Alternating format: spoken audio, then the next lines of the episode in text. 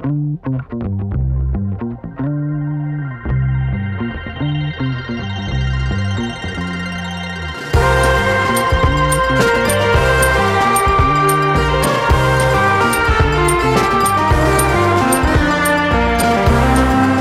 ez az After Podcast legújabb adása, én Sajó Dávid vagyok, és a vendégem nem más, mint az én régi harcostársam, cimborám, barátom, az ember, akivel nem először vagyunk egy afterem, Pándi Balázs, a Telex újságírója, dobos, mesterszakács. Amiért most itt vagyunk, az az, hogy hogy meghalt MF Doom, és amikor én szerettem volna mindenképp egy adást csinálni MF Doomról, és, és egy rájöttem egy pár rapperre, hogy srácok, ki az, aki Magyarországon MF Doom szakértő, és szerintem tényleg érdemes elhívni egy műsorba, és csak erről beszélgetni. És legnagyobb meglepetésemre a, a rapper arcok, azok nem első egy másik rappert ajánlottak, hanem téged, mint nagy magyarországi Doom szakértő, és mielőtt még belevágunk abba, hogy ki volt MF Doom, miért fontos, miért szeretjük, esetleg miért nem szeretjük, nekem mi volt az első Doom-mal kapcsolatos élményed? Hát nehéz most erre így emlékezni, van több is.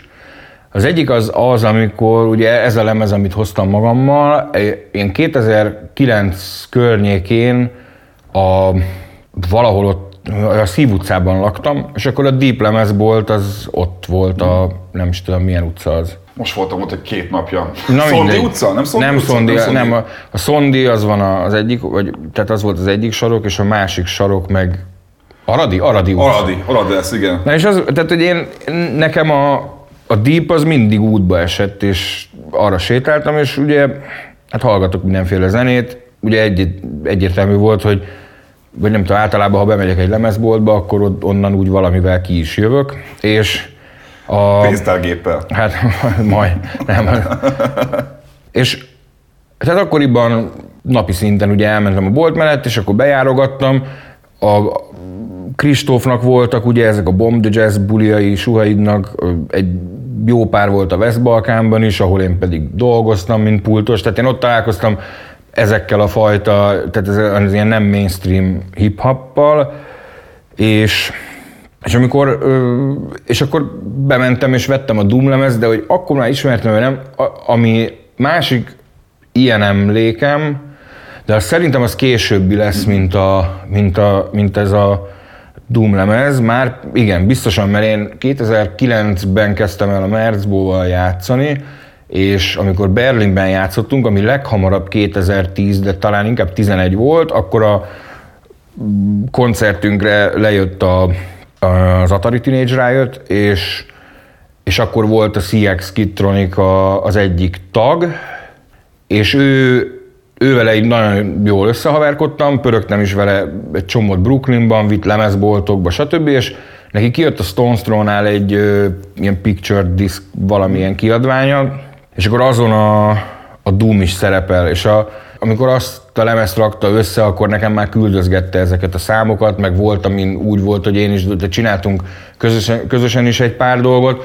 Tehát azt gondolom, hogy ez volt hamarabb, hogy bementem a Deepbe, és akkor ott a, nem tudom, az érdeklődési körömbe eső lemezek közül így elvittem ezt a Doom lemezt. Ugye ez a Special Blends, ez egy olyan, egy olyan lemez, amin az instrument tehát az ő instrujait ő párosítja össze már egyébként meglévő akapellákkal. Aha, aha.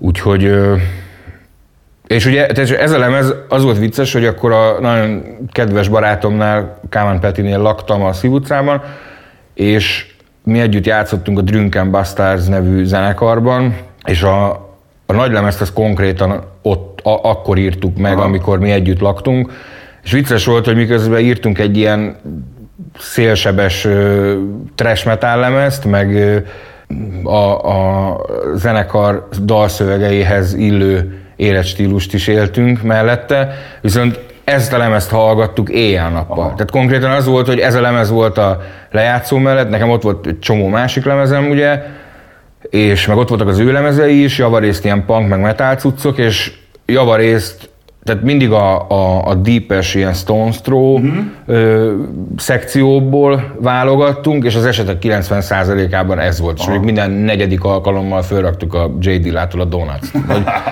De szerintem egyébként miért lehet az, hogy a, az MF Doom mennyire népszerű a nem, nem hip-hop közösségen kívül is. Mert tudom, hogy Tom, Tom York tök nagy rajongó Radioheadből, Fortet csinált remix lemezt, azt tudom, Mad Villani-ből, még van egy rakás olyan zenész, ami nem a hip-hop közegből jön, és, és ilyen nagyon sokra tartja a Doomot. Mi, ez a, mi lehet az a titka, miatt ő az ilyen hip-hopon túli arcokat is így ennyire el tudja kapni. Hát, például te, aki az általában az emberek azt gondolják, hogy egy ilyen metálos jazzzenész csávó. Egy az, hogy ez a metálos jazzzenész csávó, ez egy ilyen olyan címke, amit vagy azok akasztanak rám, akik egyébként nem ismernek, vagy akik beszélnek arról, amit én játszok zenét, de nem nagyon hallgatják, mert hogy nem tudom, így vagy jó, nyilván az, az, az amit játszom, abból nem következik Persze. az, hogy én mondjuk hip-hopot is hallgatok, de ö, szerintem pont azért, mert ö, vagy az MF Doom-nak van, van egy olyan fajta mélysége annak, amit csinál,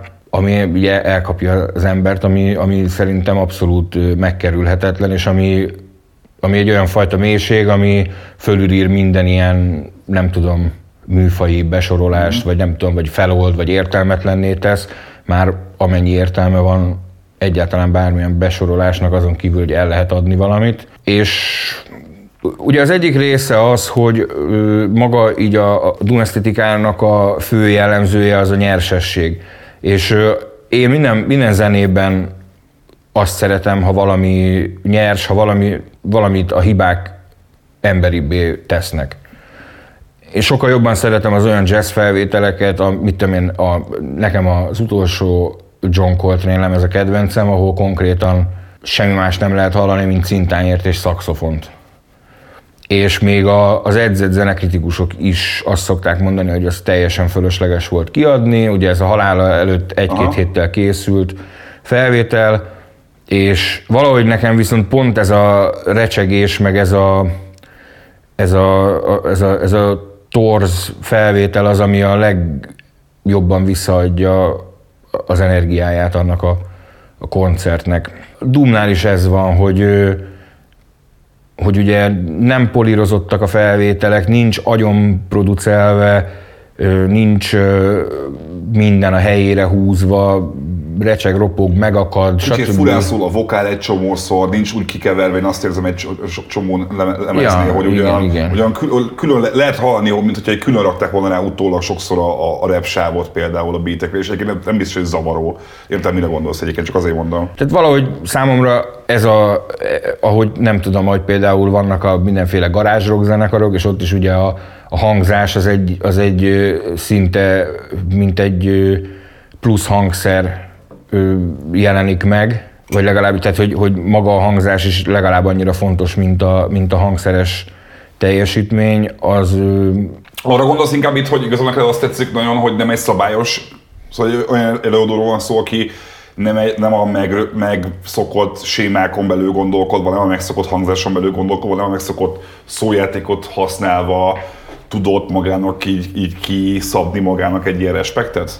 Hát egyrészt ugye ott vannak a szövegek, amíg főleg a korai, ugye az Operation Doomsday, ugye ez a testvére halála ihlette, mm, illetve ugye azt követően ő volt hajléktalan is, meg különféle haverjainál lakott, mikor kifogadta be. Tehát, hogy egy ilyen elég, elég elveszett, egy elég elveszett ember képét rajzolja ki, és és ö, olyan fajta ilyen nyers őszinteséggel ö, beszél erről, ami szerintem mindenkit megragad, aki, akinek, aki nem csak akkor sírt életében, amikor megszületett.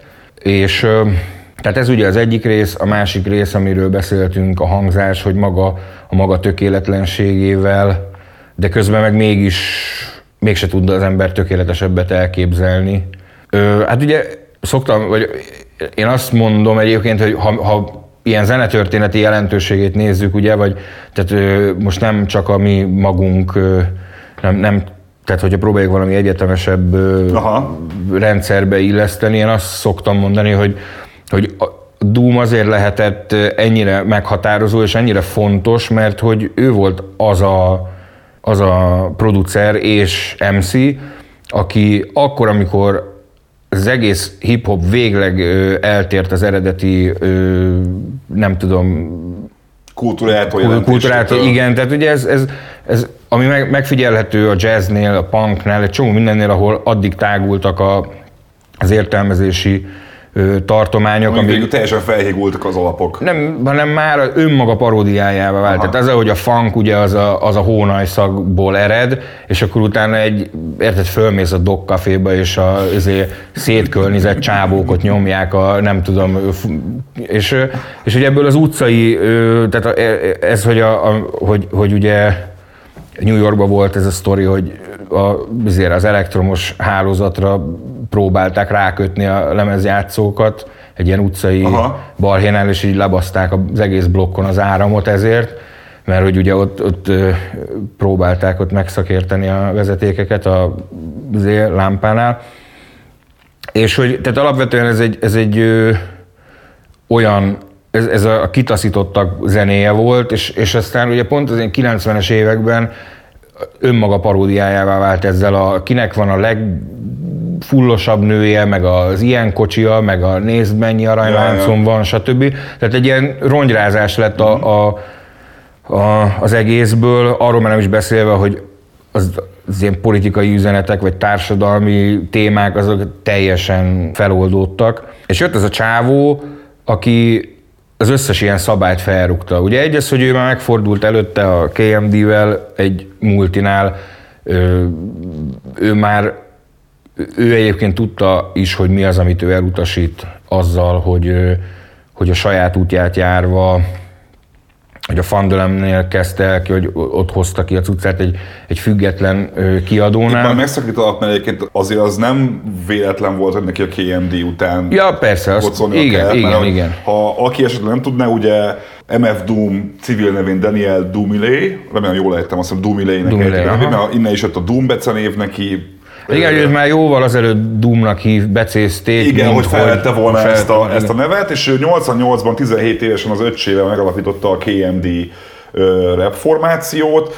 91-ben jött ki a Mr. Hood lemezük. Nagyon fiatalok voltak, volt egy kisebb sikerük, azt hiszem egy vagy két kislemezzel, majd nem sokkal később Doomnak az öccse DJ Sub, uh, Subrock meghalt, mert hogy egy négy, négysávos autópályán elcsapta egy autó. Ja. Ezután kiszálltak a, a, a rap csapatból, és közben az Elektra kiadó a második lemezt nem volt hajlandó kihozni, mert hogy felhúztam, nem tetszett nekik az, hogy a második lemez a Black Bastard című lemeznek a borítóján egyébként egy, egy akasztott fekete embernek a karikatúrája volt, és ezt nem akarta bejátszani az Elektra kiadó, és így miután meghalt Doomnak a tesója, és még dobta őket a kiadó, 93-4 környékén, ugye MF Doom eltűnt teljesen a, a akkor nem, nem is MF Doomnak hívták, hanem Zevlav X, X, volt aha. a neve, és még az arcát is látta mindenki, és ő aztán eltűnt évekre. Balázs erre gondolt, amikor azt mondta, hogy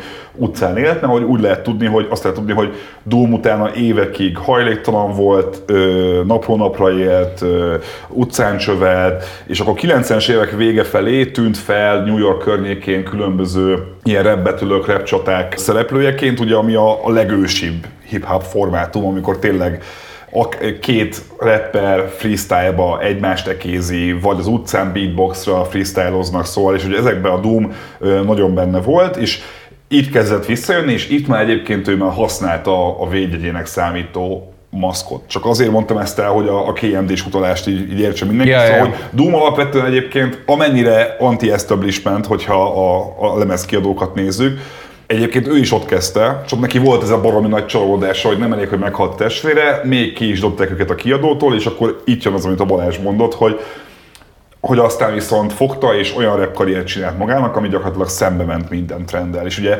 a, az első albuma, az Operation Doomsday az 1999-ben jelent meg, azért 99-ben a, a hip-hop már bőven egy, egy mainstream műfaj volt, és már voltak baromi nagy rapstárok, szóval... Hát hogy- akkor nem tudom, akkor már ugye, már volt Puff Daddy meg a Jiggy, tudod? hát meg már, akkor már a Biggie Tupac gyilkolásás Persze, már lement, persze, tehát hogy, ment, igen. ja, de, de hogy de hogy vissza, szóval én pont azon agyaltam, hogy, a, hogy az MF Doom valójában így tök ugyanolyan, mint, a, mint ami a rockzenében volt a Gigi Allen, hogy tehát olyan szempontból, hogy ugye ott is az volt, hogy, hogy bejött a 80-as évek végén ez a, a glam rock, hogy előtte is a, rock meg a punk, ez egy ilyen ja, utcai stílus volt, meg, meg egy, meg egy, egy, egy nyers valami.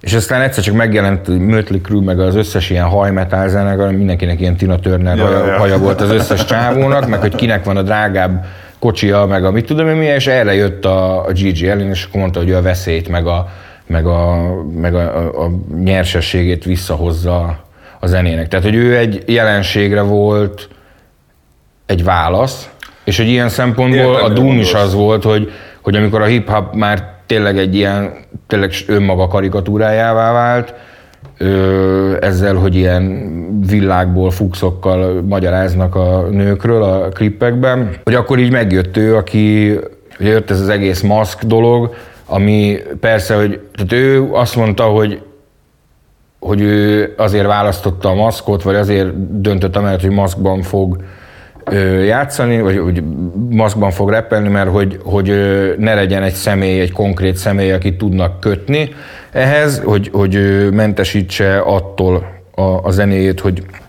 hogy egy archoz legyen kötve, hogy, ne, hogy tök mindegy, hogy hogy néz ki az, aki csinálja, de hát közben persze a másik oldalon meg ott van, hogy ott van ez a maszk, ami egy külsőség. Persze. És, és, és egy barom jó marketing és egy baj, Igen, igen. Tehát, hogy és nyilván nem volt ő se hülye, de... Tegyük hozzá azért, hogy ő azért a zenéjébe, meg a dalszövegeibe ezt a maszkos karaktert cserébe a maximálig, maximálig kizé kitekerte, szóval azt nem lehet mondani, hogy ez a maszk az csak dísznek volt az arcán, mert hogy gyakorlatilag az a teljes dísz. Ja, nem, nem, hát nem, utána ő azért fölépítette nagyon tudatosan, meg aprólékosan, meg ugye, hogy volt többféle alteregója, és akkor, de igen, egyébként azért nehéz a Doom-mal kapcsolatban nagyon mélyen okosnak lenni, ugye nem csak azért, mert hogy nem lehetett tudni, hogy, vagy, vagy ilyen rejtélyes volt, meg hogy ezek a, voltak ezek a különböző karakterek, és akkor, hogyha ő valami, tehát hogy amikor ő, mint MF Doom interjút adott, akkor, és akkor kérdezték, hogy mi van ezzel vagy azzal a karakterrel, akkor azt mondta, hogy így, nem tudom, nem tudom ki, ki az, vagy hát így hallottam róla, meg tehát, hogy ő, ő még az interjúkban is játszotta a Doom karaktert, és nagyon, nem nagyon lehetett kizökkenteni egyrészt. Másik oldalon meg ott van az, hogy, hogy azért ő megcsinált olyan dolgokat, hogy volt egy egész nap, amikor interjúkat adott, meg fotózás volt, és akkor hogy nem engedte be a, a PR ügynökségnek a, az emberét, aki foglalkozott vele. Ki kitiltotta az interjúkról, meg a fotózásról. És nem értették, hogy ez, ez miért van, mert hogy mindig tök kedves volt, meg készséges, ja, ja. és másnap, amikor beérkeztek az anyagok az ügynökséghez, akkor derült ki, hogy egy haverját küldte oda interjút adni, meg a fotózásra is. De ezt csinálta a fellépésekkel is, mert hogy több olyan fellépés volt, azt például pont olvastam egy cikket egy torontói fellépésről, ahol megdobálták a, a színpadot a közönségbe, mert hogy így kiment egy csávó Doom maszkba reppelni, és így kiderült, hogy az, az nem a, a Igen, de volt. Vo, tehát vo, volt olyan is, hogy kiment valaki reppelni Doom állarcba, és, és határozottan fel lehetett ismerni, hogy nem ő volt. Ugye valami, volt valami a Mos Def-fel is, hogy a Mos Def is kiment, de viszont én láttam egy videót, ahol elkezdik, ugye az akkordion nyomja, és kimegy, elkezdenek fújolni, és amikor már őrjön mindenki, akkor kijön ő. Van egy tök jó videó, amikor Torontóban a Cosmos Recordsban vannak, turnén voltak J-Rock, Madlib, Peanut Butter Wolf, tehát ez a Stones Throw brigád, és szóval én, én azt nem tudom összerakni, hogy ő, ő vele volt egy olyan tehát, hogy ő nem Amerikában született, hanem Londonban, és amikor kicsik voltak, akkor ilyen pár évesek, akkor költözött a család New Yorkba, és ugye Amerikában elég furcsán megy ez az egész dolog, tehát te megérkezel egy esztával, és bármit csinálsz, a, a rendőrök, a rendőrség nem nézi a, a bevándorlási státuszodat, ja. vagy hogy, tehát, hogy te legálisan ja. vagy illegálisan vagy-e bent.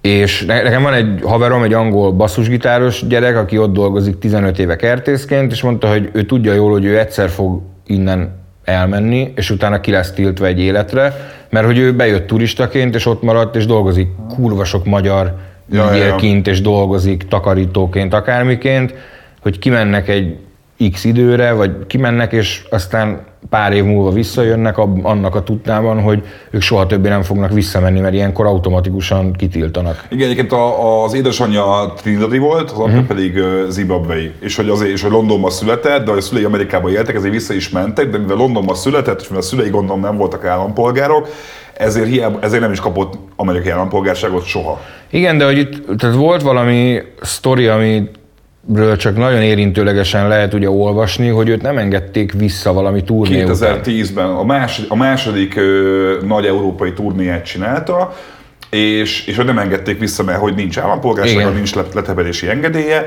és utána ő egy két évig Londonba is ragadt, és nem is, nem is látta a, a feleségét, a három gyerekét két évig, csak hogyha odautaztak Londonba. Szóval hogy ő ezt például nagyon-nagyon csúnyán megszívta, de egyébként azon, hogy az MF Doom sztoriát olvasva, Én úgy tudtam, hogy nagyon ő, sok ilyen sztori van. Nagyon hogy ő azóta Londonban élt. Én találtam egy cikket, amiben hogy ő rá volt kattam az ilyen elektromos, ilyen távirányítós kis autókra, hogy ezeket, meg ezeket így gyűjtött, és volt, tehát, hogy volt, volt valami újság, ami ilyen szaklapja ezeknek a távirányítós autóknak, és hogy ők lehoztak egy ilyen feature-t, hogy a, még, még élt a fia, ugye, aki két-három éve halt meg kb.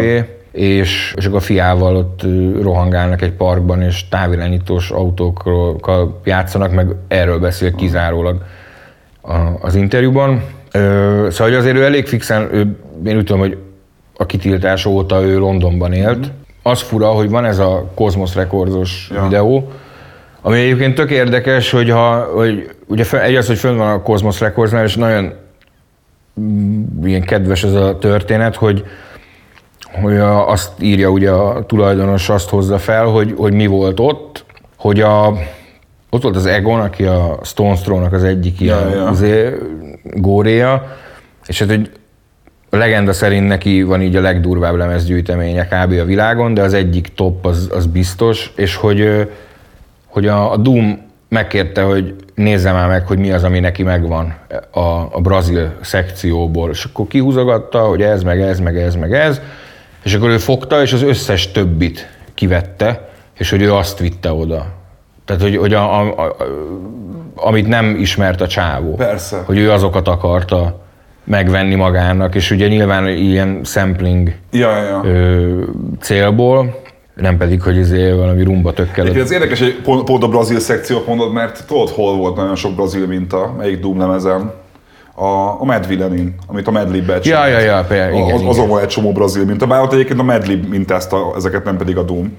Ja, meg, a, meg ez a ha jól sejtem, akkor ez a turné, ez, ez a Mad Villainy lemezzel volt. Akkor azt mondja, ez, ez De ugye nekem, szóval, nekem ugye ez, ugye arra beszéltünk, hogy, vagy nem tudom, hogy mi a fura ezekben, hogy, hogy én azt nem tudom összerakni, hogy ha ő kiment Torontóba ezzel a turnéval, hogy akkor ő hogy jutott vissza Kanadából, Amerikába, ahol viszont legendásan szopatnak, akármilyen irányba mész, azt így nem nagyon értem. Figyelj, nekem vele kapcsolatban... Tehát, hogy ott elhagyta az Egyesült Államokat, és mégis valahogy vissza tudott Igen. utána menni. Figyelj, nekem az jön le baromira erről a csávóról, akármennyit olvasok róla, hogy ő szerintem egy picit már túl komolyan vette ezt a, ezt a főgonosz, enigmatikus figura ö, életvitelt, és én simán kinézem azt, hogy átszökött fogad, fogta beült a kocsiba, ahol, vagy nem tudom, be, nem tudom, átment az erdőn, vagy le, lehajózott valami folyón, vagy a tengeren, meg én kinézem belőle, hát de egyszer. az viszont, vagy nem tudom, tehát érted, hogy közben, Te többet tudtál, mint én, szóval Szerintem szóval én inkább gondolom azt, hogy egyszerűen, vagy nem tudom, hogy valahogy átcsúszhatott, vagy,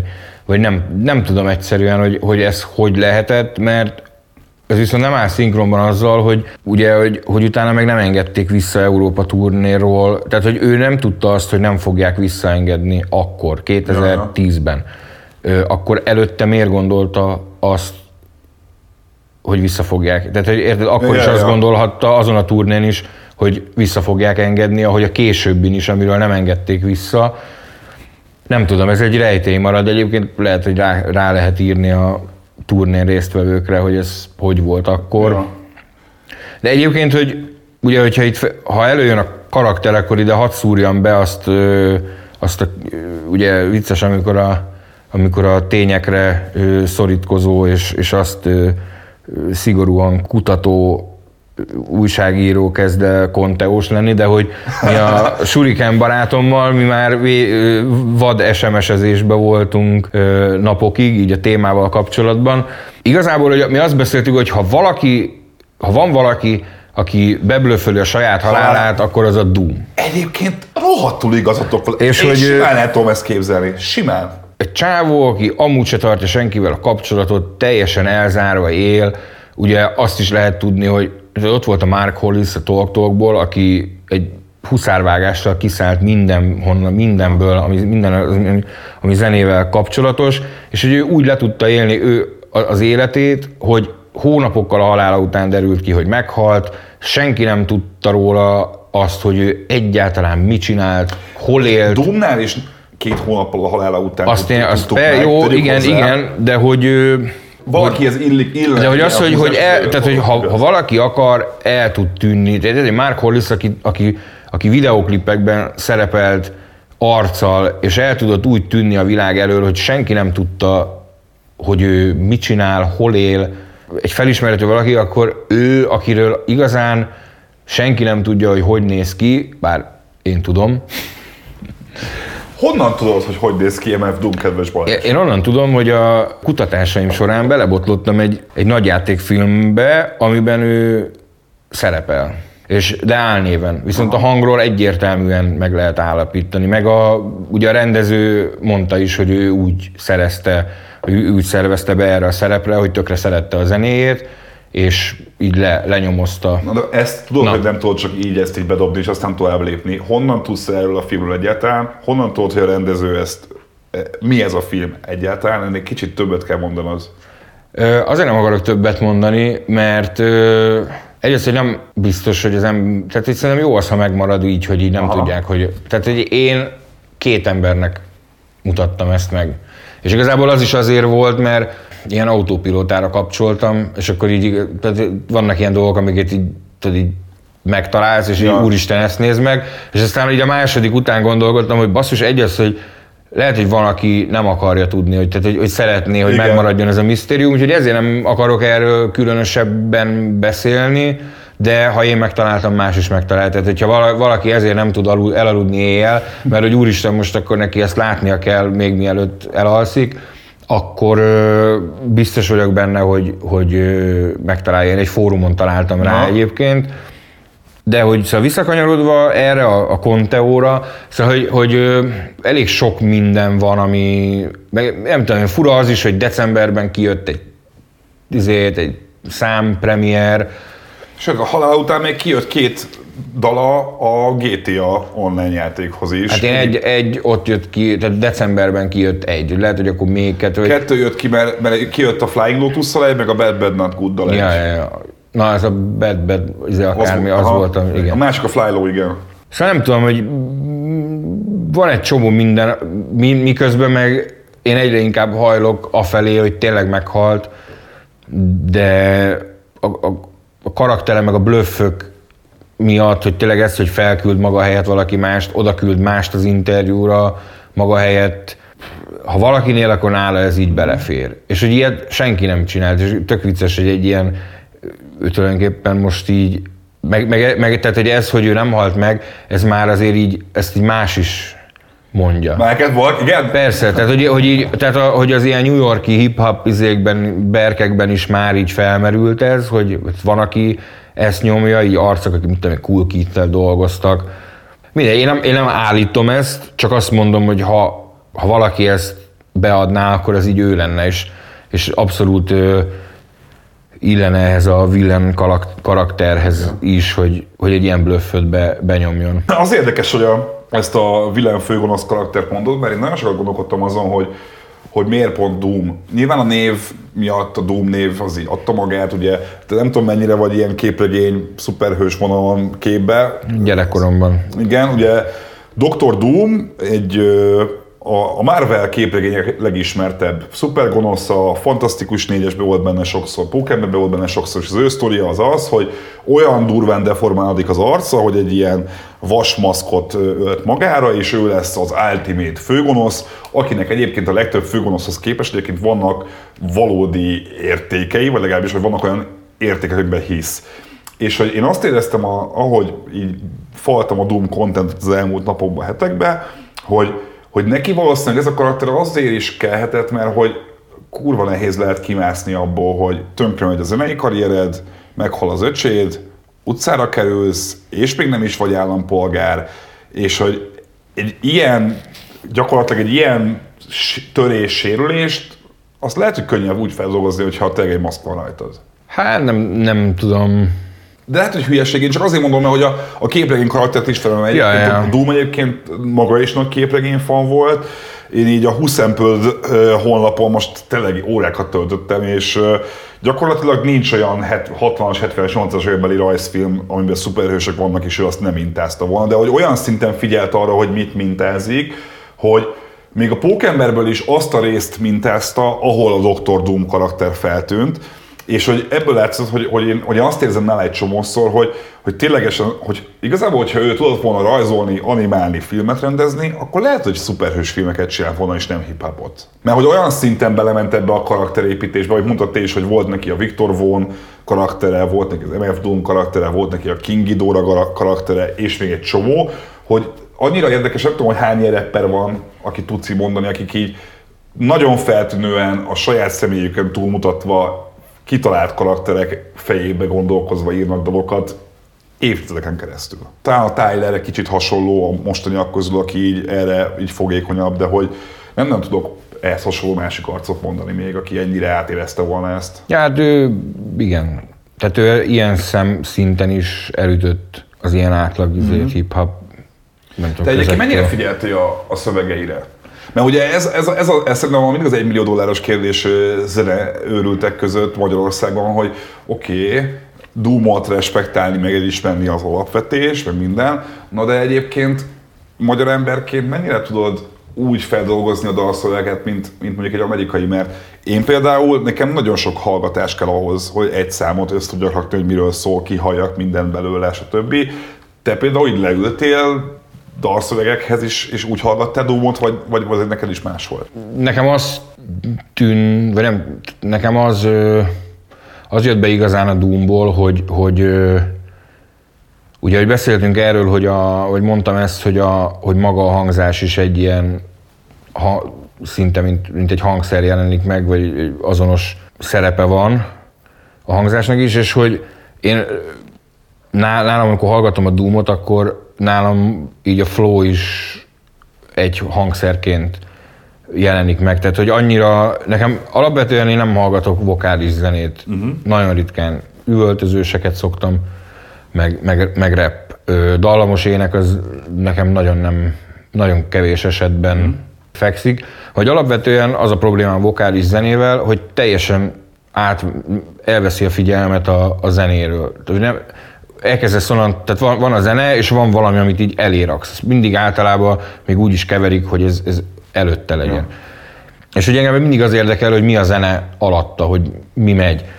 És a, a Doom viszont annyira jól bele, belefolyt a beatekbe, annyira egyé vált a zenével, de egy tök koherens dolog volt. Az egész egybe hömpölygött, és, és ö, tényleg mint egy, mint egy plusz hangszer ként jelent meg a, a zenében, de ettől függetlenül persze odafigyel az ember a szövegekre is, mert kurva jók. Tehát, és, és van egy olyan extra játékosság benne, ami, amitől pláne izgalmas lesz. Tehát olyan, olyan ö, fajta, vagy nem tudom, ilyen, ilyen egy akrobata szintjén szövegel, hogy, hogy tényleg olyan, hogy így döbbenten hallgatod, hogy hogy tudja még tovább csavarni. Vannak egyébként ilyen videók, ahol ahol a, a rímeket igen, különböző igen, színekkel jelölik, és így megnézed, és pff, tényleg így...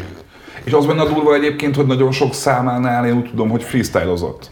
Hát igen, szóval hogy, ná, ő, hogy, az... ezek, ezek, a, ezek a rímképletek az, hogy bocs, csak egy tényleg az, hogy, hogy, hogy ténylegesen a csávó olyanokat csinált, hogy egy, da, egy soron belül az egymás követő szavak rímeltek egymásra, és a következő mondat szavai is rímeltek egymásra, de úgy rímeltek egymásra, hogy még alliteráltak is, és hogy ilyen, ilyen amit, amit az ilyen költőisége van a hip-hopnak, azt ő maximálisan kihozta vele. Bocs. Ugye az volt, valahol olvastam vele egy interjút, ahol azt magyarázza, hogy ő egy az, hogy ugye ez a, ez a freestyle, hogy, hogy ő, ő ezeket nagyjából így elsőre kirázta, és hogy azt mondta, hogy minél, tehát ő mindig azt tudta valahogy jobban megjegyezni, ami így elsőre kijön, és, és azt leírta. Tehát, hogy minél tovább kozmetikázott egy szövegen, annál nehezebb volt neki újra megtanulni, hogy valahogy az ilyen, ezek az ösztönösen kijövő dolgokat sokkal, azok sokkal jobban megragadtak a fejében később. A, a másik meg, hogy ő mindig úgy írt szöveget, mint hogyha úgy, úgy állt hozzá, mint hogyha Scrabble-t játszana, és hogy min, hogy tud minél több szót be, vagy rím, egymásra rímelő szót találni, úgy, hogy, tehát hogy tágítani a szöveget a, a, a rímekkel, hogy közben még értelme is van a szövegnek, hogy nem az van, hogy csak, mint hogyha fölcsapnál egy ö, szótárt, és akkor elkezded a szavakat egymás után ö, mondani, amik jönnek ABC sorrendben, hanem hogy, hogy tényleg összeálljon egy koherens szöveggé és mindig, mindig ebből indult ki, mint, ha, mint, mint hogyha egy ilyen improvizált, ilyen nem tudom, egy Scrabble játék lenne, ahol így minél magasabb pontot el akar érni egy, egy, egy, egy adott szövegen belül. Egyébként tényleg, ez, ez, ez egy tök jó hasonlat. De, de például erre szerintem egy tök jó példa a Food lemez, ami maga az album cím is egy anagramma, hogy az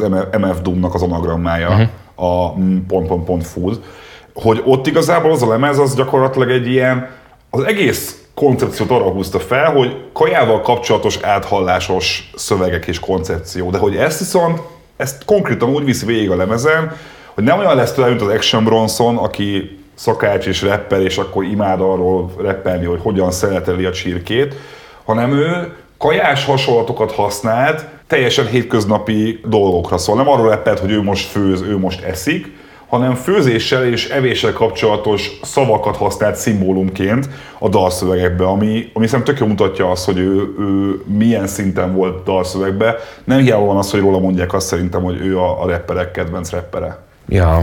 Egyébként láttam egy próbálkozást, ami Vancouveri csaj, hogy lefőzi a, a lemezt. Tényleg? Ahogy minden ilyen, minden kaját elkészített, ami, ami ilyen kajás utalás van szerepel. Te de számot főznéd le? Hát, nem tudom. Ez vagy számot, hát mindegyik szám tele van kajautalásokkal, ja. tehát hogy nem tudom, így még nem hallgattam, valószínű, hogy, hogy meghallgatnám, és akkor utána mennék az ilyen legexotikusabb ja. dolgoknak. Egyébként érde, tehát az tök érdekes, hogy ugye mondod az Action Bronzont, és hogy szakács, stb., és hogy azért így a lemezt hallgatva, így kurva sokszor fölkapom a fejemet, hogy ez most milyen kaja. De olyan szinten, hogy ugye nem tudom még, tehát hogy amit mond, hogy azt se begépelem, hogy rákeressek, és hogy totál másnak hallom. Tehát, hogy én leírni se tudom, és ő meg kellett, hogy ismerje, és fura, hogy ez egy, ez egy olyan embertől jön, aki hajléktalan is volt, stb. Tehát, hogy alapvetően az anyagi helyzete nem olyan volt, hogy ő most végigpróbálja az étlapot, New York összesején, hanem, hanem egy, egy, egy, mert ugye ők alapvetően egy, egy középosztálybeli család voltak, tehát hogy ők nem értek se rossz helyen, se feltétlenül rosszul, de ahhoz képest, hogy ő nem szakács, meg nem ebben pörög, ahhoz képest tényleg iszonyat durván tolja ezeket. Mondjuk azt simán lehet, azt elbírom képzelni, hogy nem tudom, leült valami hasonló könyvben, mint a Larus Gastronomic, és, és nekem, akkor nekem erre van egy teória. Onnan, onnan szedegette ki nekem, ezeket. Nekem van egy teória valamit mondasz, mert hogy, hogy ugyebár az kiderült ezerszer, hogy ő óriási nagy nerd volt, vagy geek volt, szóval szuperhősök, rajzfilmek, stb. De ugye valami nagy anime rajongó is volt, és ugye a japán animációs filmekben, meg a japán kultúrában az étel iránti rajongás az egy ilyen kicsit magasabb fokon van szerintem, mint mondjuk így a, mint az angol száz vagy nyugati országban megszoktak. Szóval az ételfét is talán jobban kirakatban van, és nekem simán benne van az, hogy annyi animét nézett, ahol a karakterek megőrülnek egy izétől, egy, egy, egy, egy japán levestől, vagy ilyesmi, és simán tudom képzelni, hogy egyszerűen annyi popkultúrát fogyasztott, hogy azon keresztül kerül képbe a, a gasztróval. De ez lehet, hogy ugyanannyira csak Conteo, mint a, hogy él még. Ja.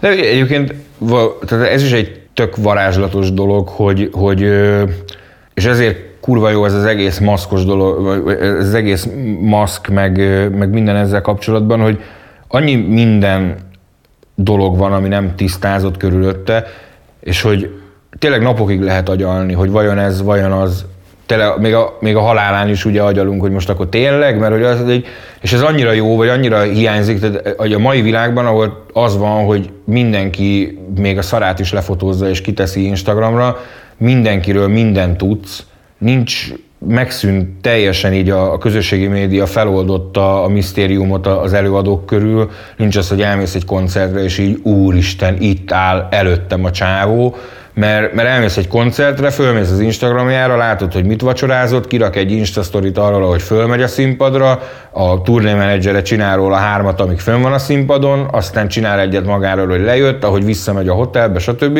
És itt van az ember, ahol annyi dolog nincs tisztázva, és hogy ez szerintem ez egy, ez egy nagyon varázslatos dolog, hogy, hogy, hogy itt aztán aki el akar mélyülni benne, az tényleg így teljesen szabadon engedheti a, a fantáziáját. És többek között ugye ezért sem mondom ezt a filmet, hogy a címét meg itt nézzétek.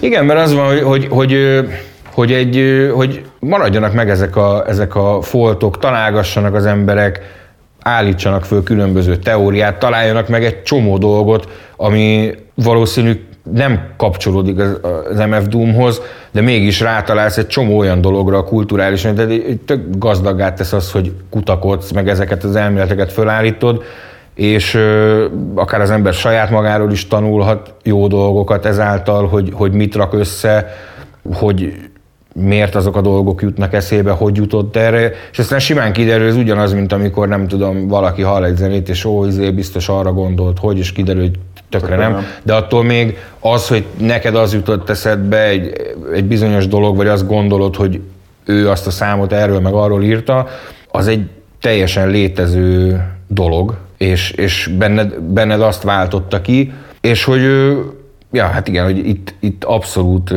bőlére van ez eresztve, mert tényleg alig lehet tudni róla hát alapból, alapból az is van egy csomószor, hogy egy, egy csomó lemezén vannak olyan közreműködők, amik nem létező személyek. Ugye a, van, van, most már nem, nem mondom neked, hogy melyik lemezen, két lemezen is közreműködik egy Mr. Fantastic nevű csávó, aki nem ő, vagy legalábbis a hangja alapján nem ő. És hogy fel van tüntetve a lemezen, a Discogson, mindenhol ott van, hogy, hogy, hogy Mr. Fantastic közreműködik, de nem tudni máig, hogy az most ő volt, csak le volt pitchelve a hangja, vagy valami random haverja a szomszédból, vagy, vagy az MC Roden, aki ugye a KMD-be volt benne, ezek nem derülnek ki. Egy csomó, szó, vagy csomó olyan száma van, ahol konkrétan megvan adva, hogy közreműködő MF Doom, Viktor Von és King Ghidorah. Ja. Ami ugye bár ugyanaz egy személy igaz. Ja, ja, ja. Hát és igen, hogy ez, csak... ez, ez, szerintem, igen, ez nekem is. Hát a, izé a CX Kitronic lemezen is, amit mondtam, az a track azon a King Ghidorah Aha. ként van. Ghidorah vagy Ghidorah? Szerintem Ghidorah. Ghidorah, hoppá. Igen, mert az, az elvileg ez egy ilyen valamilyen háromfejű ilyen a, csita. A Godzilla-nak a valami nagy ellensége volt, egy, egy háromfejű sárkány. Meddig, meddig követted a, a Doom munkásságot? Mert ugye ahogy én néztem, azért nála volt egy ilyen aranykorszak, 2003-2005, amikor kihozta a, a Foodot, a King Ghidorah-t, kihozta a, a Danger Doom lemezt, kihozta a Mad Villain-it, de utána valahogy mintha nem jött volna az annyira össze, ami, ami ebbe a, ebbe a két-három évben összesen. Hát ne, nekem az fura ugye, hogy itt most nyilván minden lemezgyűjtő baráttal nagyon sokat dumálunk, du, du, dumálunk. Dumálunk, igen. De hogy szóval nagyon sokat beszélünk ezekről, és tök fura, hogy, hogy alapból mi szilvesztereztünk otthon, és már elég a reggeli órákban voltunk, amikor kiderült, hogy, hogy, me, hogy megjött ez a, ez a hír, és ugye akkor, na akkor elő a lemezekkel, és akkor a lakótársam,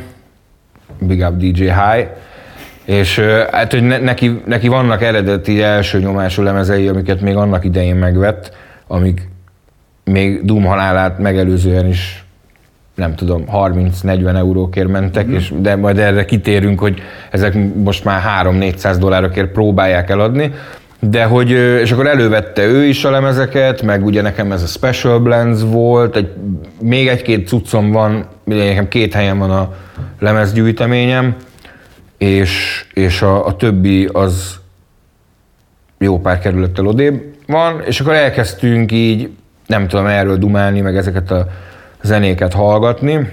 Nagyon sokan, tehát azt én is aláírom, hogy ez a 90, ugye egy az, hogy 99-ben kijön az Operation Doomsday, most itt beszéltünk arról, hogy hajléktalan volt, mit, stb., Igen. de azért ő ezeket a, tehát hogy ő ezeket a trekkeket már jóval előtte összerak. Tehát, hogy ő közben összerakta. Tehát ezt a, ezt a nem tudom, 5-6 évet nem úgy kell elképzelni, hogy ő teljesen megszűnt létezni, és semmit nem csinált, hanem ő feltűnt helyeken, és dolgozott ezen a lemezen, csak nem olyan tempóban feltétlenül. Ugye a, a KMD-vel volt az, hogy így hát az, az ugye, ugye letörte a lelkesedését, de akkor is most az, hogy nem adják ki a lemezedet, az lófasz ahhoz képest, hogy a, a testvéred, akikkel kb. össze vagytok teljesen nőve, hogy így egyik napról a másikra így eltűnik így a földről.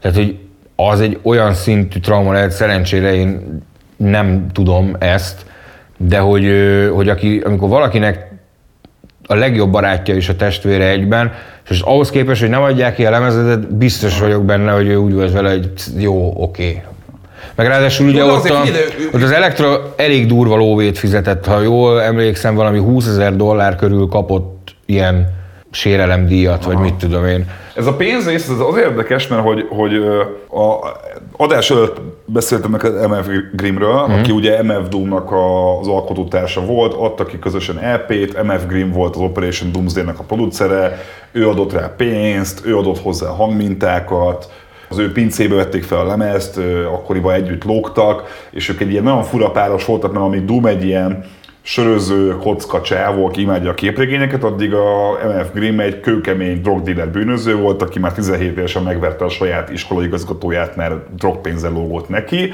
És hogy az MF Grimmel találtam egy Wuteng fórumon valami rohadt régi interjút, hogy nincs is fenn már online sehol, hogy ott mi történt közte és Doom között. És ott azt mondta a Grimm, hogy volt egy pont, amikor az ő közös lemezükkel ő az Atlantic Recordshoz ment éppen. Beült a kocsiba, ahol a, a huga férje volt, azt hiszem a sofőr, beült a kocsiba, oda léptek melléjük is, szitává lőtték a kocsit, aznap, hogy úton mentek a Atlanticbe, hogy eladják a Doom és a Grimm lemezét.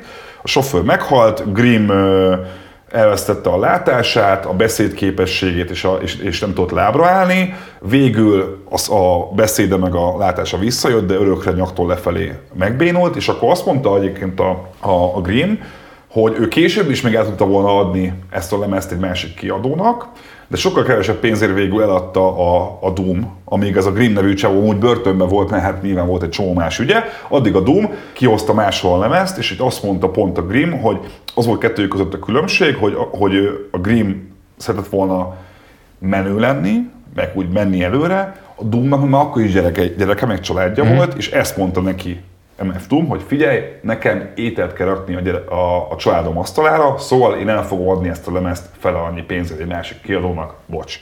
Ez csak arra visszatérve, hogy, hogy a pénz, hogy, hogy mennyire érdekes, hogy egy csomószor visszajön az, hogy egyébként ő nem volt szerintem egy annyira gazdag előadó, mert hogy talán pont azért, mert hogy, hogy sok kiadónál jelentek meg lemezei, sok balhéja volt, nem volt arca, gondolom a, a sampling jogosítás miatt és egy csomó zenéje csomó helyen nincsen fent. Azt tippelem, hogy ő pontosan az a fajta kultikus hős, aki sosem tudott igazán nagy vagyont összehozni. Hát meg ami, így ki, ami lejön így a beszámolókból, hogy azért nem volt egy egyszerű ember se mellé. Tehát, hogy a, vala, valaki, aki ilyen turnémenedzsere volt kb, vagy mesélte, hogy a, a Coachellán valami közepesen nagy színpadon volt headliner, ami nem tudom hány ezer embert ja. jelent, de ilyen tízezres ja. nagyságrend. És a, és a Doom, meg volt ez a Big Ben, ez a hype menje, akivel utána mindenhova ment, és hogy valami leges legutolsó motelben megtalálta őket, és hogy eszük ágába se volt elmenni végül a fesztiválra, mert hogy ugye, á, nincs kedvük. És, így nem, és mondta a csávó, hogy így, hogy így egyszerűen nem fogták fel azt, és legfőképp a Doom, hogy mekkora tömeg kíváncsi rá, és vár rá, vagy van ja. ott miatta. És hogy valahogy izé betuszkolta a két csávót, egyik se volt kis termetű, betuszkolta őket a, a kocsiába, és minden ellenőrző ponton áthajtva odavitte a, őket a, a színpadhoz, és fellépett végül, de hogy, és hogy a Doom itt totál meg volt döbb. Tehát ő nem fogta, ő nem volt tisztában azzal, hogy mekkora tömeg volt ott miatta, Aha. meg ment előtt megnézni, és hogy akkor esett le neki, hogy hoppá, hogy itt most már azért ő, ő nem ez az egy-két ezer lemezt eladó forma, hanem hogy itt már ő egy komoly tényező. Nem lepődnék meg, ha egy bizonyos fokú Aspergert meg lehetne állapítani, vagy Én valami. Sem. Tehát, hogy azért ez a funkcionáló, de, de, de azért erősen a saját világában ragadt Hát ember. Ez, ez annyira, tök jó, hogy ezt mondom, mert pont ezt akartam felhozni, még visszatérve az MF Grimm sztoryra, és nem annyira érdekes a csávó, csak azért érdekes, mert hogy kevés ember tud MF Doomról annyira közelről beszélni,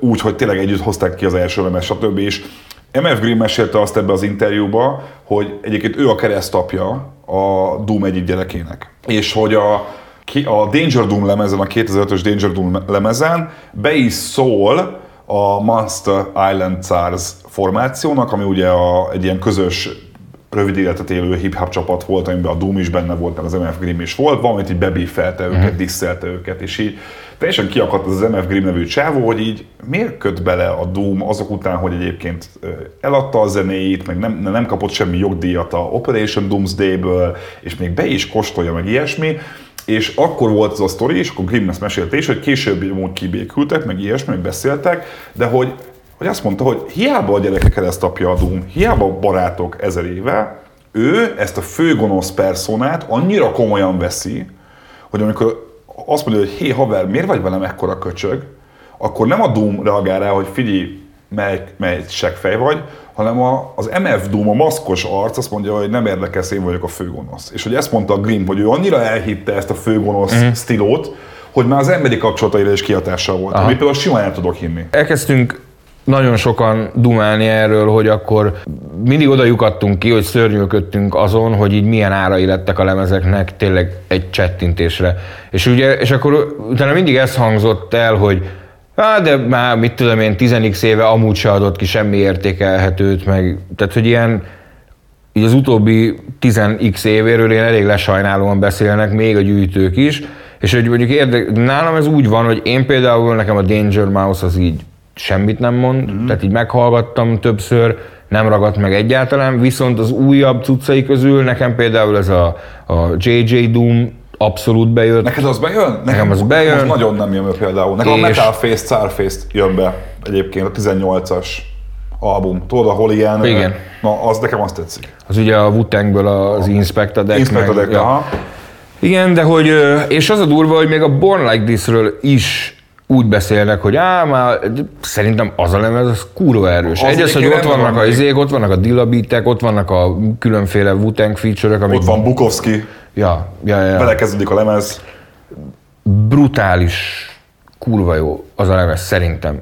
De hogy, a, hogy csomóan vannak már az ilyen Doom ismerők közül, akik már arról is úgy beszélnek, hogy egyébként, hogy átkössük a, a Discogs-ba a, a témát, amikor kijött a Doom karácsonyi lemez, nekem van egy ilyen karácsonyi lemez fétisem, hogy ilyen poénból ilyen bizarr karácsonyi lemezeket uh-huh. gyűjtök. Úgy tudom én, van valamilyen Yoko Ono, John Lennon, van karácsonyi regi lemezem, bit, nem tudom, Archie Shepp, valami afrobeat zenekarral nyomul, ilyen kurva ritka kislemez, Black Christmas címen, meg, meg a Curtis Blow-nak a lemeze, stb.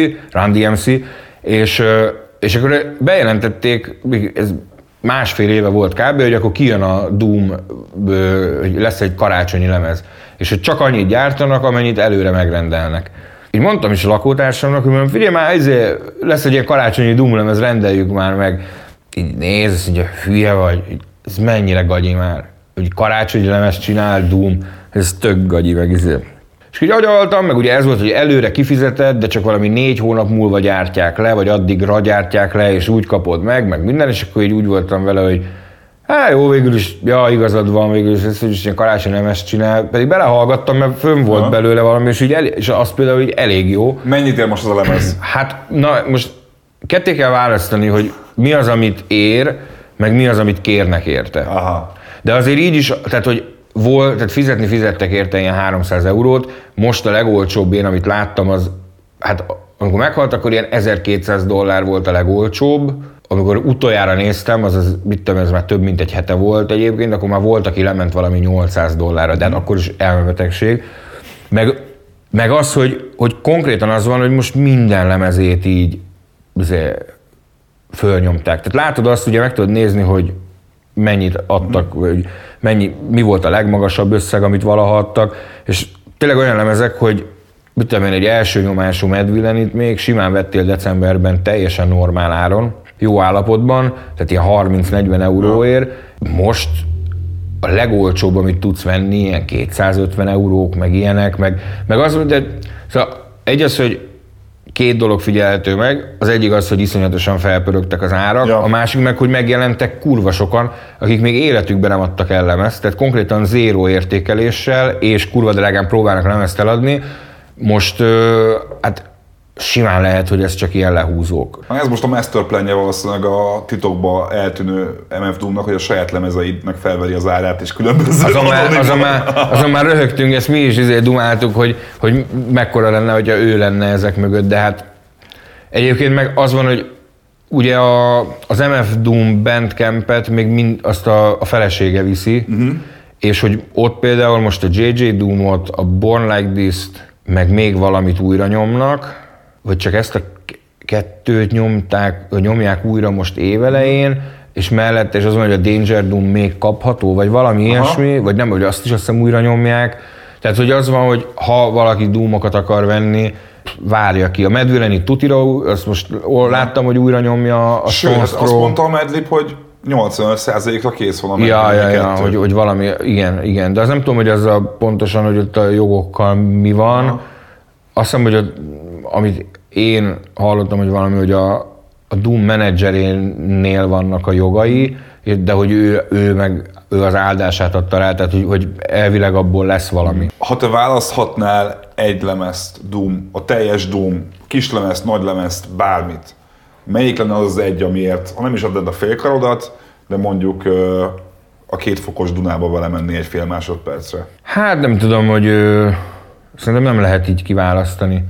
Azért sem, mert ugye nekem ez a lemez, ez, ez nagyon fontos. Azért, mert egy, mert egy nagyon turbulens időszakomban, egy ilyen, vagy egy, egy olyan időszakban, ami, ami nagyon kaotikus volt, és nagyon sok minden változott körülöttem, ez volt kb.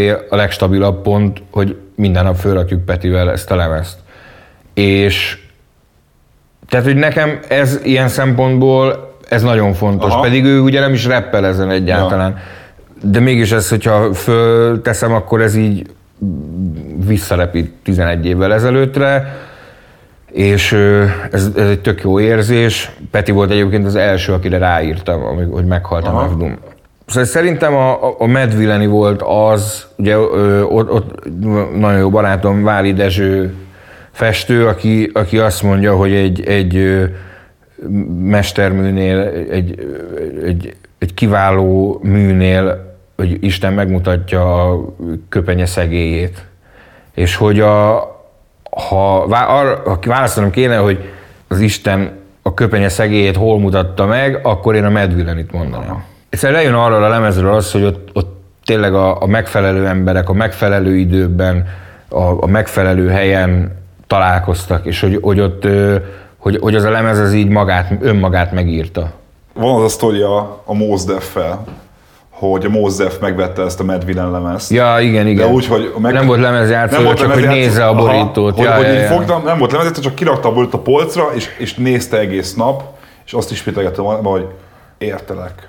Értem, értem ezt az egészet. Szóval, és lehet az egyébként, hogy a, hogy a Medlib egyébként le is nyilatkozta, hogy úgy nézett ki kb. A, a, a munka, hogy egyrésztről ugye ő Brazíliában volt akkor, és, és, a, és, és a brazil hotel szobájában rakta össze a lemez nagy részét egy, egy samplerrel, egy kazettás magnóval, meg még valami kütyüvel. Ami... De ezt gondolom már az után, utómunkák voltak. Mert hogy ők a lemez, tehát hogy a lemez maga, a, a, a szöveg része, az úgy folyt. Hogy Szerintem nem, mert, mert az van, hogy rengeteg, ö, rengeteg lemez túrt Brazíliában, amit aztán visszavitt, és azokból mintázott alapokat például a lemezhez.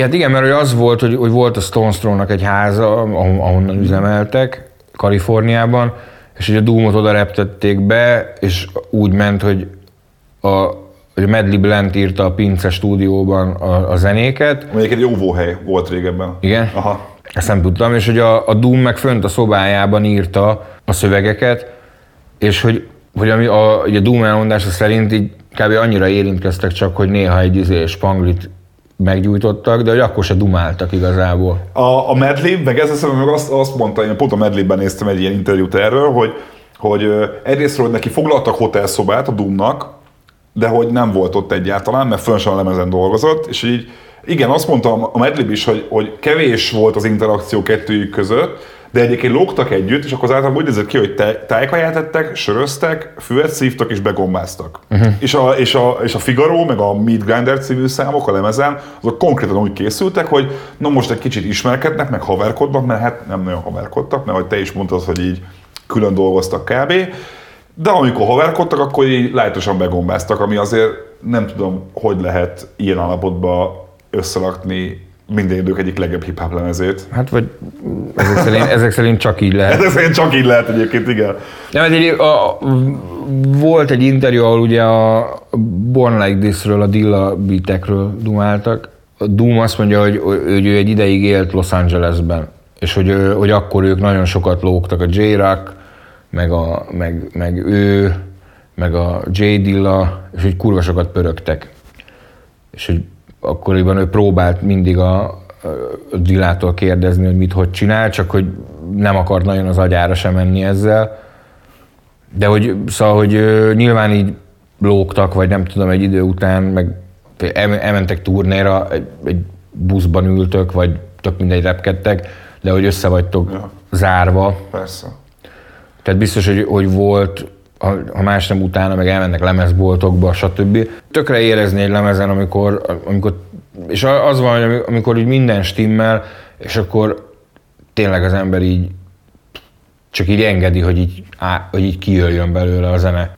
Ami egyébként félúton van az improvizáció meg a megírt zene között, mert gyakorlatilag olyan tempóban írod a, a, a számokat, ja. hogy annyira gyors egymás utánba követik egymást, hogy gyakorlatilag hát szinte mintha improvizálnál. Szóval egyébként a, a Doom-nak a magyar hip-hopra volt hatása? Vagy te itt tapasztaltál bármi olyasmit, hogy mondjuk így hallottál olyan rappert itthon, olyan beatet itthon, amire azt mondtad, hogy na jó, ez, ez így elég egyértelműen innen van? Mert én nem igazán tudom ezt megítélni, azt mondanám, hogy talán nem, hogy én úgy érzem egy kicsit, hogy a Doom talán nem szivárgott tehát annyira erősen a magyar hip mint mondjuk más Hát ez nem, nagyon, ez nem nagyon lehet, vagy nem tudom. Én, én azért vagyok e, ilyen tök szkeptikus ezzel kapcsolatban, hogy szerintem itt, itt tipikusan mindig azokra volt iszonyat teltház hip-hopban, ami az ilyen legközépszerűbb, ez a, amit a hideg kiráz, ezek az zongorás hip-hopok, amire ilyen merengő, valami rettenetes, izé, ilyen, ilyen motivációs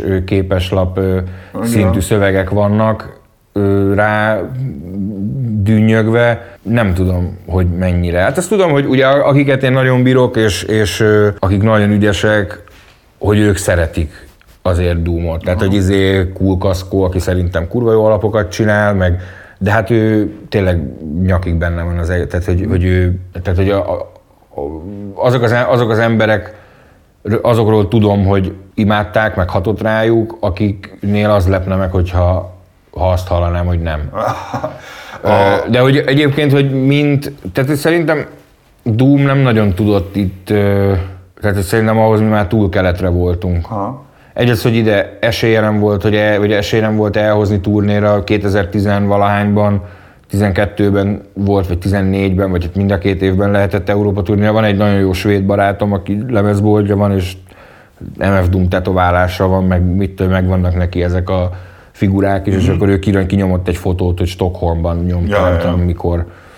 És azt szerintem nagyon, az az elég fontos, hogy főleg ez a ez az ilyen 90-es évek vége, 2000-es években, hogy, hogy, hogy ki az, aki eljutott. Tehát, hogy ugye akkoriban kezdett el az jönni, hogy már az rendszerváltástól eltelt annyi idő.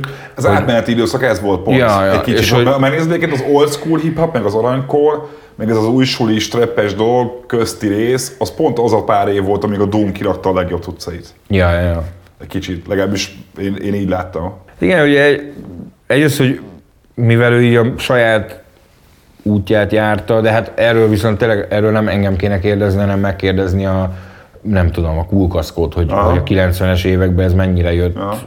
be, vagy Johnny Drámát, vagy Suhaidot, hogy, hogy ezek mennyire voltak ö, hatással, hogy mennyire ment az, hogy ú, hallottad ezt már, mert ez mennyire jó. Ugye én az ilyen 2000-es évek végével azért már le voltam, vagy én már egy második hulláma lehettem ennek, vagy sokadik, de szóval szerintem ahhoz mi keletebbre voltunk. Ugye én eh, bukkoltam egy-két hip-hop bulit, főleg ugye amikor hajón dolgoztam, és például engem, a, a, én azon így tökre le, ugye le, leszerveztem a lakóka Nostrát, és ö, ugye itt volt Everlast is, meg Ill Bill, Slang, stb. És tehát egy arra például, oké, okay, eljöttek rá elég sokan, de én azt gondoltam, hogy ez brutális teltház lesz. Főleg így az Everlast miatt, meg azért, mert a Jedi Mind Tricks meg telerakja közbe a dűrert. Ja, ja, ja. Tehát, hogy akik meg Amúgy én is jobban szeretem a Jedi Mind tökre Tricks-et, össze a- izé. Hát jó, nyilván, ja, én se, nekem se úgy feltétlenül a kedvencem, de nekem az A38 egyik program szervezőjéként nem is az volt a feladatom, Persze. hogy a kedvenceimmel televerjem a helyet, hanem hogy televerjem a helyet, és azt gondoltam, hogy na ez egy olyan produkció lesz, ami tényleg, hogy fut Everlast jön Magyarországra, hogy és, és ahhoz képest így nem. És ugye, hogy ez volt fura, hogy közben egy csomó, tehát valahogy, szerintem itt Magyarországon valamiért ez az ilyen fehér csávók, New Yorki fehér csávók azért reppelnek, így ez, ez az, ami, ami bejött. Most nem akarok erre semmi ízét felhúzni, vagy nem tudom, meg az is lehet, hogy ez nem így van, de, de közben meg az volt, hogy amikor ezek jöttek Magyarországra, ilyen uh-huh. előadók, akkor arra mindig izét rohangáltak az emberek, Aha. és olyan, pff, olyan dolgok bőgtek le Magyarországon, tehát ilyen látogatottság terén. Tehát hogy az biztos, hogy az se véletlen, hogy azokon a turnékon fel sem merült mondjuk, hogy ide Ja, jöjjön persze. MF Doom, mert senkinek nem érte volna meg. Ö, nyilván ez a pénz, ami itt reális lett volna rá, az, Igen, az neki nem valószínűleg. lett Igen. volna elég.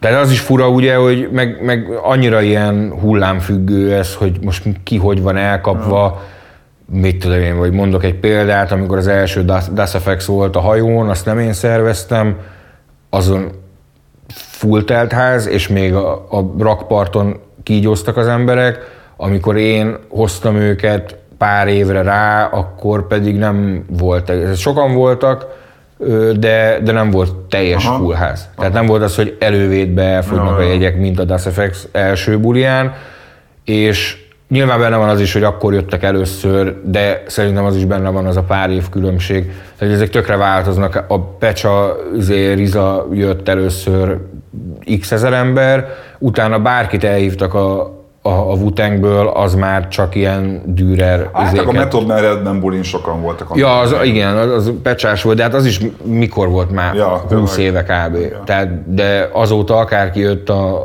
a Wu-Tangből, az Dürer kert volt, ami mondjuk a pecsának az Wu-Tang a. Soundon is voltak. Igen, azon forgattam is videót. Hát találkoztam, az, az, az elég jó buli volt egyébként. Ja, az jó buli volt, bár nekem pont az kicsit csalódás volt, hogy a Rizát otthon hagyták, de jó a Method volt. Meg- tökre élvezte a bulit, én azt szerettem. Ja, de, ja, de hát igen. Igen, mi is élveztük a bulit. Fura volt, hogy hozzátenni ilyen fényes nappal délután Ja, igen, nem tehát ez igen, egy kicsit megölte igen, a hangulatot. Ki, meg, meg, meg, meg. De jó, eh, egyébként még a végre még egy dologra nagyon kíváncsi vagyok, hogy látsz olyan előadót bárhol, bármilyen műfajba, aki a, a Doomnak a, a hagyatékát így valamilyen szinten viszi tovább, akár a stilót, akár a, a zenét, akár a flót, akármit? Hogy akire, akire látszóan hatással volt, és tudott is valamit kezdeni, anélkül, hogy csak egy epigon legyen?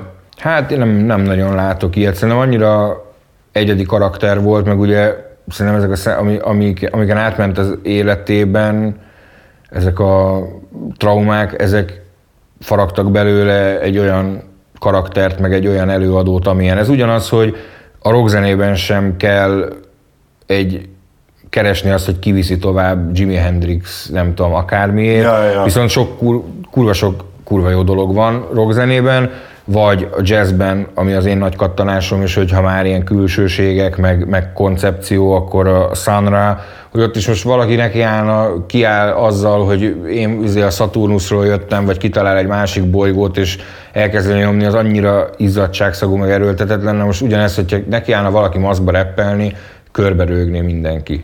Mert hogy ugye a Doomnál ez így jött magától, és ezt ő kitalálta magának, most az, hogy valaki elkezdene egy ilyet nyomni, az egy olyan egyértelmű nyúlás. Igen. Tehát, hogy a Doomot nem tudtad semmihez hasonlítani, hogy azt csinálja, mint. Vagy hát tudod, így, hogy ilyen szinten, hogy mondjuk a Sunrához hasonlítod, tehát, hogy műfajon ki, a műfajból kinyúlva tudsz csak találni bárkit, akit hasonlíthatsz hozzá. És hát ugye, ami számomra ilyen elkeserítő, ha tényleg meghalt, hogy, Amúgy az a legjobb, hogy az, a videó végéhez visszatérünk ehhez. Persze. Két újságíró beszélget arról, hogy valószínűleg nem is halt, meg persze, Persze. barom jó lesz. De hogy, hogy ő a, a mi korosztályunknak volt ez a ilyen kaliberű előadója. Tehát ami a, mit tudom én, a most már ilyen nagyszüleink, vagy szüleink, nagyszüleink korosztályának lehetett Jimi Hendrixet látni, vagy akár még a szüleink korosztályának, például mit tudom én, a lovasival dumáltam egyszer, és hogy ő a Sunrát látta Lengyelországban jazz fesztiválon, addig, hogy a, a mi, mi korosztályunknak valahol így ő volt ez az alakja, aki, aki ilyen szinten maradandó tudott alkotni, meg ennyire, ki ennyire egy ilyen kivételes karakter Ah, volt. De persze, de hát ugye ez, de az ilyen dolgok soha nem jutottak el ide. Igen. Tehát, hogy megnézed azt, hogy kik jutottak el ide Magyarországra, most oké, okay, lehet mondani, hogy volt itt az Iron Maiden, mit tudom én, 80 hányban, meg lehet ezekkel jönni, de, de hogy ide, ide mindig utoljára jutottak el a... Beastie Boys is volt a 80-as években. Hát jó. Néha egy-két- összejött. Egy-két kiugró dolog, igen, meg a Nirvana, meg Igen. mit tudom én, lehet, persze vannak, vannak ilyen dolgok, meg mit tudom én, hát van az, amikor el lehet, például az, hogy amikor Neurosis itt volt 99-ben a Times of Grace lemezzel, az például egy olyan momentum volt, vagy ugye a, a Mastodonnak a Gödöllői bulia a legelső lemezükkel, vagy azelőtt, nem tudom, hogy, de hogy még mindenképp azelőtt, hogy elkezdtek a, izé, minden, minden, hogy elkezdtek felrobbanni. Tehát Meg el, DeMarco a kuplungban. Igen, Hát, nem, te azon nem voltál? Nem. Hát még a, a, a Meg DeMarco első buliát a kuplungba adta szerintem olyan 150-200 embernek itt Pesten egyébként. Én csempésztem be neki vodkát.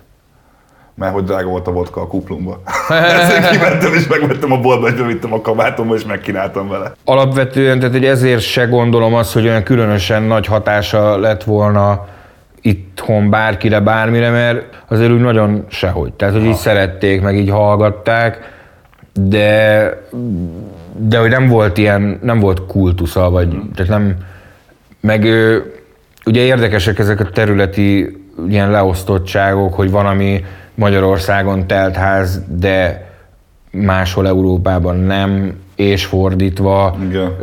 Van olyan zenekar, hogy Németországban tud turnézni egy hónapon keresztül amerikai zenekar, és ahogy elhagyják a német határt, és elmennek mondjuk Hollandiába játszani, és Németországban bárhol mennek, 500 embernek játszanak, átmennek Hollandiába fél óra autóúttal, és ott meg 20 ember van Jaj. rájuk. Tehát, hogy, hogy a, Európán belül is ilyen tök specifikus, hogy hol mit hallgatnak az emberek, ugye az is, hogy hozzánk így mi jut el, meg mi ragad meg, ugye az is érdekes példa, hogy, hogy a, a Sunra Orchestra is például nem is tudom mikor turnéz lehet, 71-ben jártak Egyiptomba és Európából mentek, nem ilyen, hát ilyen 70-es, 70 70-71, azt hiszem, hogy van egy ilyen Donau és Ingeni koncert, az 70-es, onnantól ők folyamatosan turnéztek Európában, mert itt kurva jó lóvé volt. Mindig, tehát főleg az ilyen free, meg az ilyen, ilyen marginálisabb jazzeknek itt, itt iszonyatosan jó fogadtatása volt, és hogy a 70-es, tehát 70-től folyamatosan turnézott a Sunra Orchestra, 84-ben játszottak ö, Nikkelsdorfban, játszottak Pozsonyban is 80-as években, Lengyelországban folyamatosan turnéztak, nekem most vettem meg egy lemezt, ami egy 86-os koncert Kaliszban, Belgrádban is, tehát konkrétan így körbe turnéztak így mindent mm. körülöttünk, még Grúziában is jártak, és itt, nem. és itt nem. Itt amikor a hajón voltak a, először, ugye a Marshall ellennel, így akkor az volt az első mm. Sunra Orchestra koncert 2010-ben, vagy 11-ben, vagy nem tudom. Na figyelj, ha már ennyit mondtad a Sunrát, melyik az a lemez, amelyiken Sunra mintát használ? Hát a Mad Villain, nem? Bingo, jó. Ja. Kíváncsi voltam, hogy tudni fogod-e. De hát persze, melyik szám? A... Én nem tudom, csak felírtam magamnak. Az elején, az elején van és, egy, és valami, de ráadásul valami koncertfelvételből, mondjuk jó, ne, kurva sok igen. koncertet, hogy általában felvett minden koncertet, de valami, valami nagyon azért szét, szétszállt koncertfelvételből mintáznak, de nem, egy az, hogy kurva szar vagyok, de én számcímeket a saját zenekaraimnál, de tényleg, tehát ne, onnan lehet tudni, hogy én vagyok a dobos egy zenekarban, hogy bekonferálják a számot, és hátul egy hang, az melyik? és akkor a gitáros odafordul, és így izé valamit prüntjök, és akkor jaj, jaj, nyomjuk. És akkor, de hát, hogy én a számcímeket így semmi, volt zenekar, hogy tényleg tíz Nem éven kerül, meg ilyen, na, meg ilyen, tudod, ilyen munkacím. Tudod, bekonferálja az izé, be, bekonferálja az énekes, hogy következik az új izé, szavaztok, egy dalt, yeah, izé és, és bekonferálja a címet, és én meg így állok, hogy az melyik, és akkor mondják, hogy tudod, a izé, mit tudom én, a milyen munkacímen fut a csűrdöngölős, és akkor jaj, Remélem, hogy fogsz még jönni az adásba máskor. Hívjál, azt jövök. Na, az mert... Csak hogy... izé, ne akkor, amikor Szentendre igen, igen, igen, mínusz igen, kettőben igen. próbálok túlélni. De most már kicsit átmelegettél, jobban vagy? Nem voltam szorul eddig se. Ja, jó, jó, jó, jó. jó. Hát csak nem, annyit csak úgy egyébként, hogy Balázs egy jó négy órát késett a, a megbeszélt időponthoz képest. Hát nem az előre lefixált hotat már előre csúsztattuk két órával, és akkor ahhoz képest egy két óra, de az utolsó bejelentkezésemhez képest egy óra csajos késés, azt így hiszem van, erre mondják van. ezt. Jó, legyen az. Nagyon köszi Balázs, hogy itt voltál a műsorban, és köszi, hogyha végignéztétek. Ha, ha tetszett, akkor dobjatok rá egy lájkot YouTube-on, meg kövessétek be az adást Spotify-on, meg iratkozzatok fel YouTube-on, értékeljetek iTunes-on, kövessetek minket minden social media felületen, mert jövünk hamarosan új adásokkal. Szeretném megköszönni a, a Lenovo-nak, a Samsungnak és a Sennheisernek, hogy szponzorálták az adást. Jövök hamarosan új adásokkal, ha ez tetszett, akkor nézzetek meg a legjobb magyar lemezekről szóló adást, vagy a legjobb külföldi lemezekről szóló adást, és jövünk nem sokára. Sziasztok! Szia Balázs! Hello! MF Doom mindörökké!